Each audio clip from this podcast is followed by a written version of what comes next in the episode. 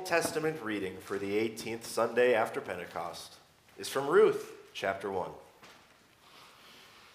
In the days when the judges ruled, there was a famine in the land, and a man of Bethlehem in Judah went to sojourn in the country of Moab, he and his wife and his two sons.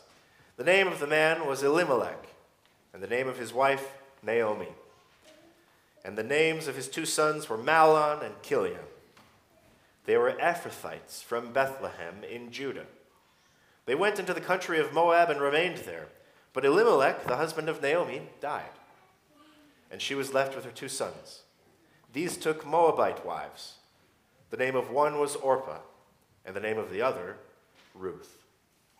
They lived there about ten years, and both Mahlon and Chilion died, so that the woman was left without her two sons and her husband. Then she arose with her daughters-in-law to return from the country of Moab, for she had heard in the fields of Moab that the Lord had visited his people and given them food. So she set out from the place where she was with her two daughters-in-law, and they went on the way to return to the land of Judah. But Naomi said to her two daughters-in-law, "Go, return each of you to her mother's house. May the Lord deal kindly with you, as you have dealt with the dead and with me. The Lord grant that you may find rest, each of you in the house of her husband." Then she kissed them, and they lifted up their voices and wept. And they said to her, "No, we will return with you to your people." But Naomi said, "Turn back, my daughters. Why will you go with me? Have I yet sons in my womb that they may become your husbands? Turn back, my daughters. Go your way, for I am too old to have a husband. If I should say I have hope, even if I should have a husband this night and should bear sons, would you therefore wait till they were grown? Would you therefore refrain from marrying? No, my daughters, for it is exceedingly bitter to me for your sake that the hand of the Lord has gone out against me." Then they lifted up their voices and wept again. And Orpah kissed her mother-in-law, but Ruth clung to her. And she said, "See, your sister-in-law has gone back to her people and to her gods. Return after your sister-in-law." But Ruth said, "Do not urge me to leave you or to return from following you. For where you go, I will go, and where you lodge, I will lodge. Your people shall be my people, and your God, my God. Where you die, I will die, and there will I be buried. May the Lord do so to me, and more also, if anything but death parts me from you." And when Naomi saw that she was determined to go with her, she said no more. So the two of them went on until they came to Bethlehem. This is the word of the Lord. Thanks be to God. In the name of the Father, and of the Son, and of the Holy Spirit. Amen. I mentioned at the start of the service that this morning's sermon text is from the book of Ruth. Now, it's okay if you have not read through the book of Ruth, and I probably won't even ask for a show of hands. But, uh, you know, blink twice if you've read the book of Ruth. I can't tell if anybody has, but I'm too far away from you. And there's there's too many of you. All right. That's okay. That's not a prerequisite for the Lord Jesus speaking life and grace and renewal to you this morning. Ruth is a narrative. Um, it's not poetry. It's not uh, a, a letter like an epistle that has a logical flow that maybe the Apostle Paul, for example, in Second Timothy, was building on and developing through the course of the letter. Ruth is a dramatic narrative. It's a story. And let's think for a second. What makes stories good? Think back to your middle school or high school English classes. Relatable characters, an engaging setting, rising tension, falling tension. Did anyone else have to draw those plot diagrams? Yes, I'm seeing some nods back there. All right. All things, right, that you might have come across before. Draw the plot diagram for To Kill a Mockingbird, for example. Another narrative device that's often used to spice up a story is the surprise reveal. Such a reveal hardly ever occurs at or near the beginning of the story because in that case, it would just be part of the exposition. It's not really much of a surprise if it comes right at the, right at the beginning. You don't have enough context for it to be surprising. It just comes and, okay, that's, that's part of the setting of the story.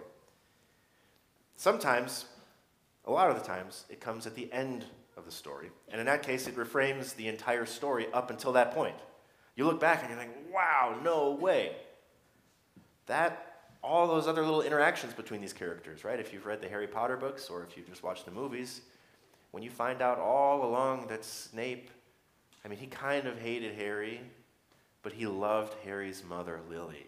And then, wow, that you see his character in a whole new light. The story changes in a big way after you've already read like four or five of the seven books. Have you ever seen The Sixth Sense with uh, Bruce Willis? In in that movie, there's a young boy. He's troubled by visions of the dead. Now, this isn't going to get too spooky. It's we're approaching Halloween, but don't worry, we're not going to go there. This young boy seeks out the help of a psychologist, played by Bruce Willis, right?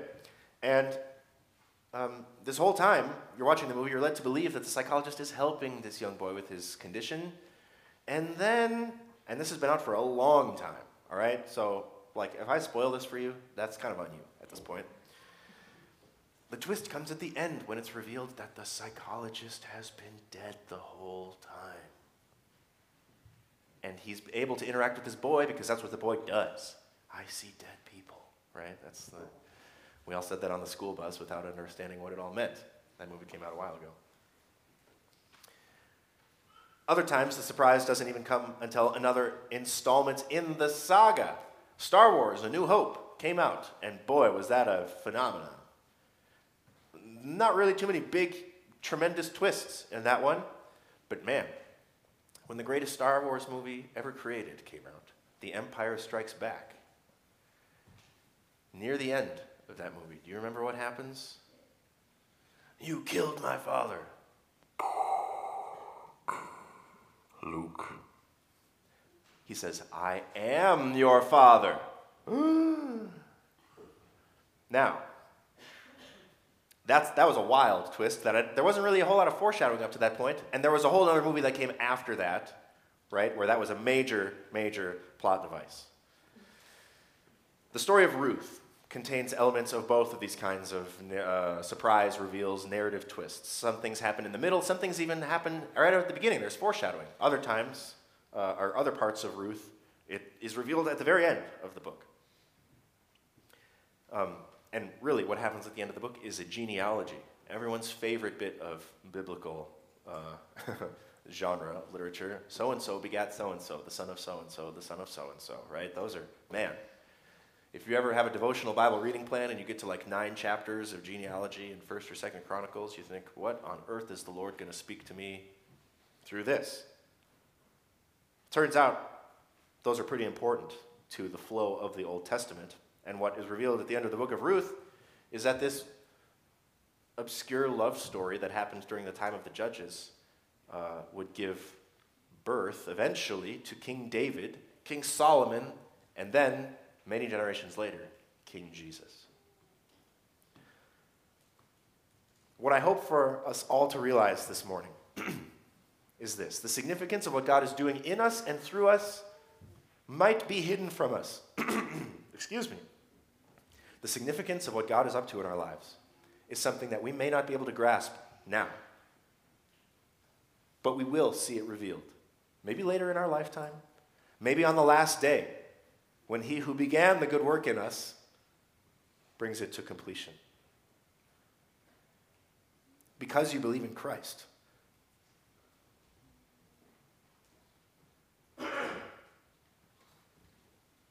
excuse me again, because you believe in Christ, I can confidently say that he has chosen each one of you for his grand purposes. And one day, better than any plot twist we're aware of, more satisfying than any surprise reveal, we will see how God did amazing and glorious things through each one of you. Let's start with a twenty thousand foot view of Ruth. Ruth seems to have been written to offer backstory on the life of King David and King David's family, and that's probably why it's placed right before First and Second Samuel in the Old Testament.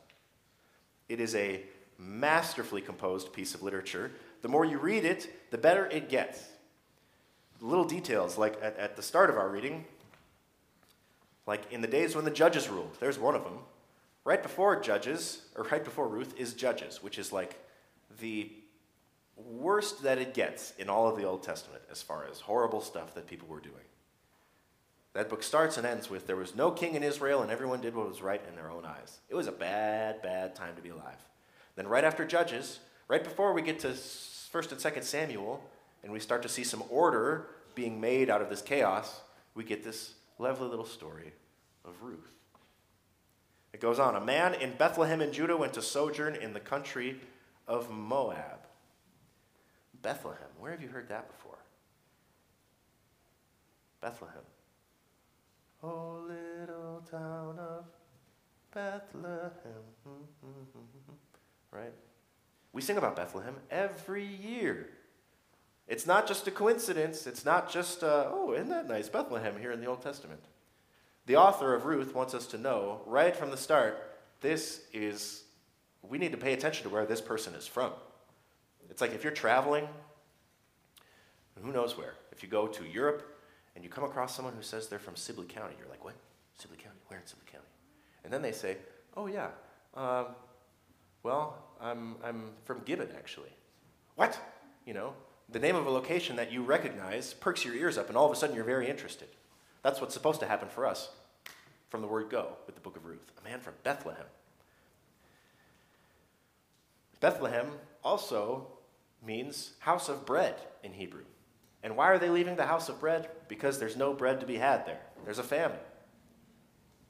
All this stuff that we've got going around, going on around here, harvesting, there was nothing to harvest. Nothing was growing. There was no food. They had to leave the house of bread for a foreign country. God's own people, whom he was supposed to be providing for, right? At least according to what he said. All of these little details, the more you dig into them, the more you read the book of Ruth, the more you study it, the more it rewards that effort.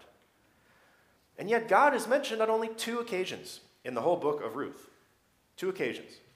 Once in our reading and once in chapter two.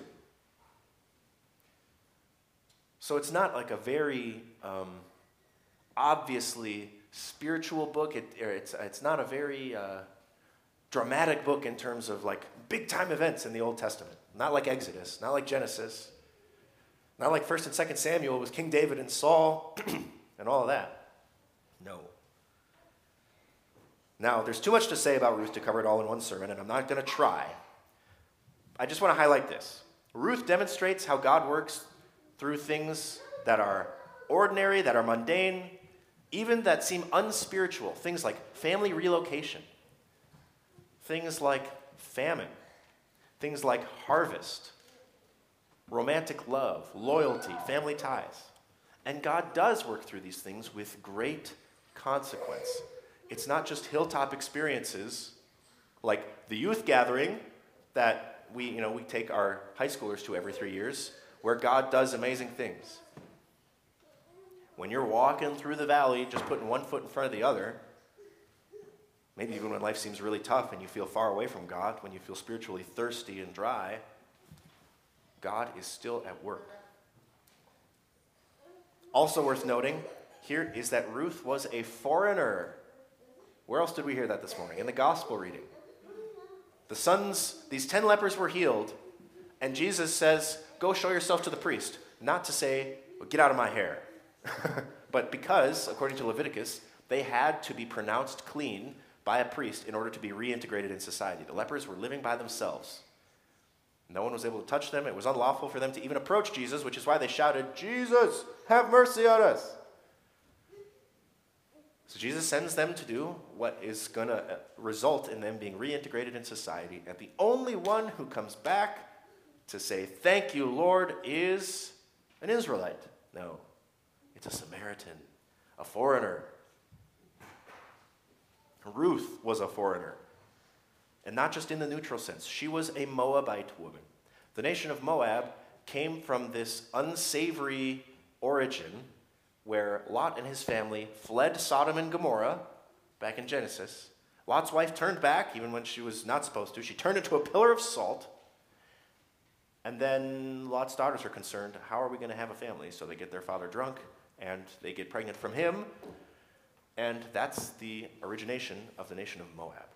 And Moab was not really friendly to Israel after the Exodus when they were coming back into the land. Israelite young men were forbidden strictly from marrying Moabite women.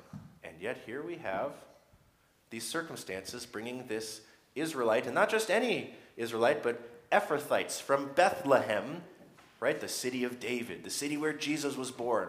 These are like the these are like like Israelite royalty here, and they're driven into Moab. Ugh. And the sons marry Moabite women. Also, ugh, that's not supposed to happen. And yet, God didn't strike them with lightning bolt to smite them or whatever. God used this family, and as you can read through Ruth, even, even just the brief lesson from this morning, it's not a very happy story. These women were not left in a good situation. Naomi's husband passed away, her sons passed away, so you have these women with no man in their lives to help them navigate society in that day. You were in a bad spot. If you were a woman whose husband had died, whose father-in-law had also died. And yet God included this woman in the family lineage of Jesus. So here's what I want you to see and hear. Here's what I want you to take from this this morning. Just like he did for Ruth, God loved you and he chose you. Yes, really you. He chose you in Jesus Christ. He chose you to be part of Jesus' family. And he uses you to bring others into Jesus' family too.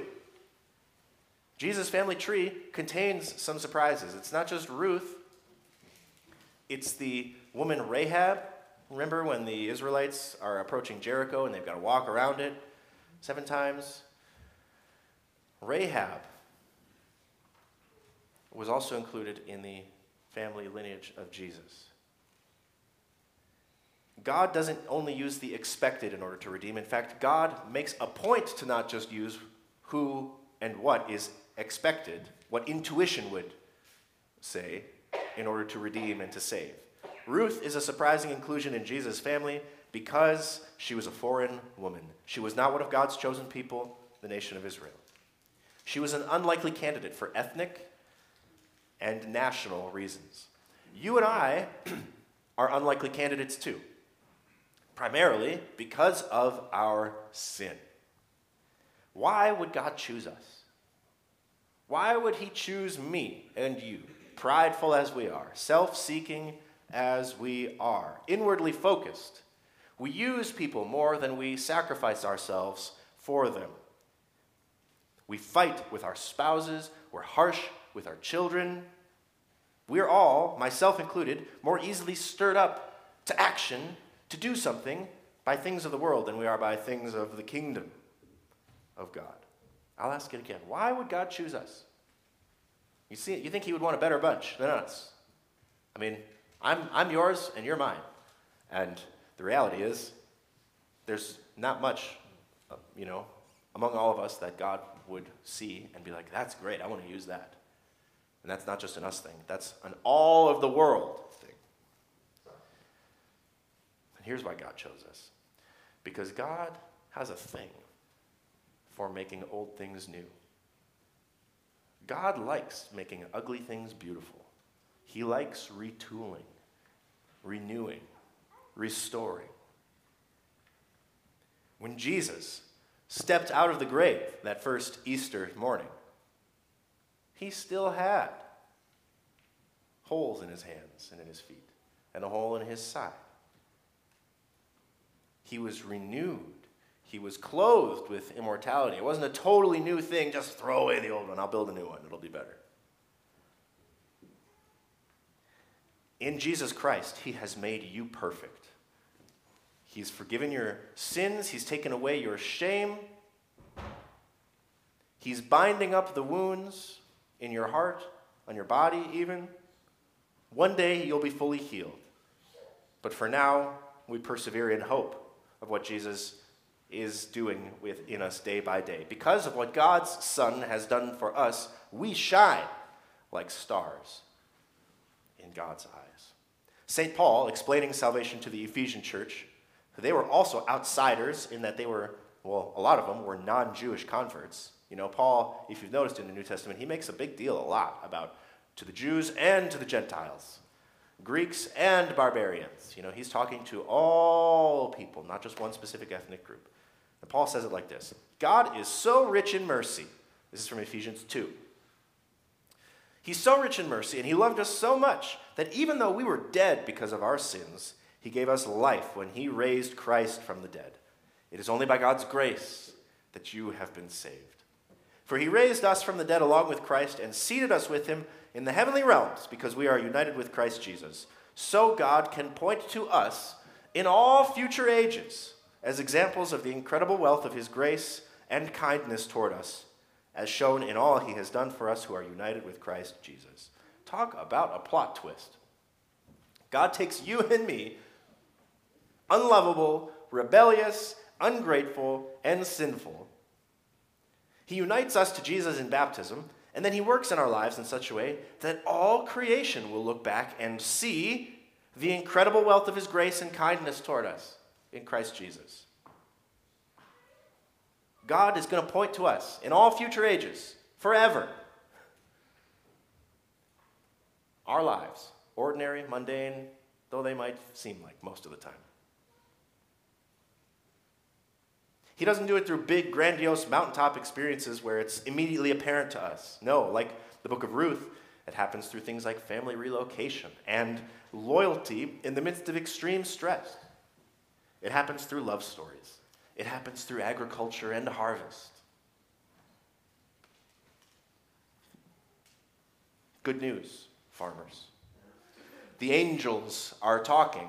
They're seeing God's grace and his incredible The riches of his incredible love shown toward all of us in combining, in field work, in all of the things that you do that seem very un, like they have nothing to do with your faith. Maybe nothing to do with the catechism or the Bible or Holy Communion or preaching or any of that. All of us might often feel very unspiritual, but all that means is that we feel unspiritual. Jesus has begun a good work in you, and he will bring it to completion on the last day. And then you'll be amazed at how all things have been worked together by him and how that is all revealed to you then. In the name of the Father, and of the Son, and of the Holy Spirit. Amen.